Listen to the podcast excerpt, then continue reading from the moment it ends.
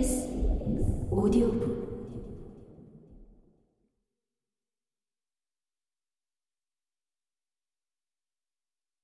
홈즈가 선뜻 박수를 쳤다. 하하, 훌륭합니다, 레스트레이드. 훌륭해요. 그가 외쳤다. 그런데 흉상을 부순 것에 대한 당신의 설명은 석연치 않아요. 아이, 또 흉상. 아, 머릿속에서 그 흉상 생각 좀 지워버릴 수 없습니까? 어차피 그건 아무것도 아닙니다. 그런 경절도 죄는 기껏해야 6개월형이죠. 우리가 정작 조사해야 할 것은 살인이란 말입니다. 장담컨대 내 머릿속에 그에 대한 모든 단서가 착착 쌓이고 있습니다. 그럼 다음 단계는 뭡니까? 아주 간단해요. 힐과 함께 이탈리아인 구역으로 가서 우리가 입수한 사진 속의 인물을 찾아서 살인죄로 체포하는 겁니다. 함께 가시겠습니까? 아니요. 우리는 더 간단한 방식으로 목적을 달성할 수 있다고 봅니다. 아, 장담할 수는 없어요. 그 모든 게, 아, 그러니까 그 모든 게 우리가 전혀 통제할 수 없는 요인에 달려 있으니까요. 하지만 가능성은 높아요. 사실 성공할 확률은 정확히 둘 중 하나입니다. 오늘 밤 당신이 우리와 함께 간다면 당신은 그를 체포할 수 있을 겁니다. 이탈리아인 구역에서? 아니요. 그를 찾아낼 가능성이 더 높은 것은 치스윅입니다. 레스트레이드, 오늘 밤 우리와 함께 치스윅에 가면 내가 내일 당신과 함께 이탈리아인 구역에 가겠다고 약속하겠습니다.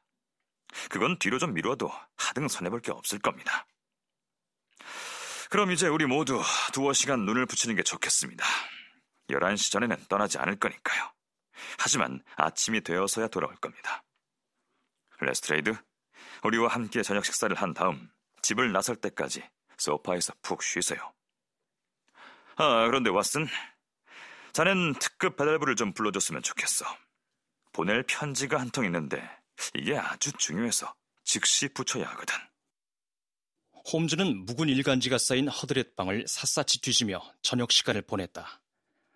마침내 내려온 그는 의기양양했지만 탐구 결과에 대해서는 아무런 말도 하지 않았다. 하지만 나는 그가 복잡한 이 사건의 구비구비를 추적해온 방식을 차분히 지켜보았기 때문에 말하지 않아도 알 수 있었다.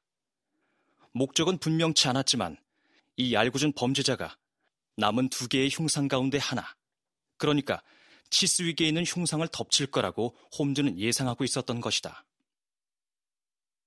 우리의 원정 목적은 분명 그를 현장에서 잡는 것이었다.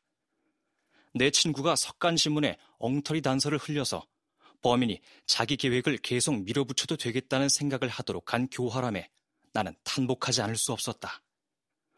홈즈가 리볼버를 챙기라고 말했을 때 나는 놀라지 않았다.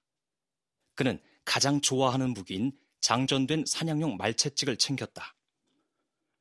11시에 사륜마체가 문간에 대기하고 있었다.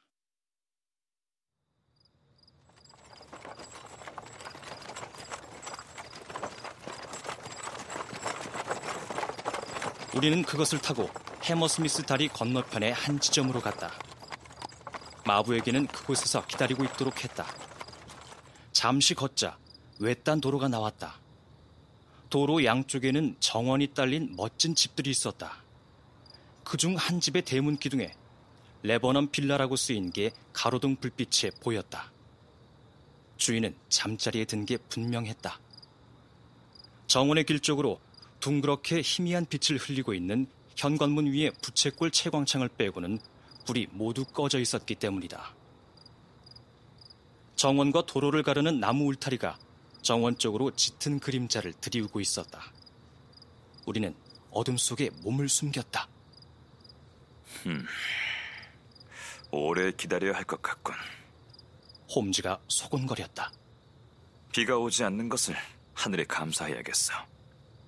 시간을 때우기 위해 담배를 피워서는 안 될 것 같아.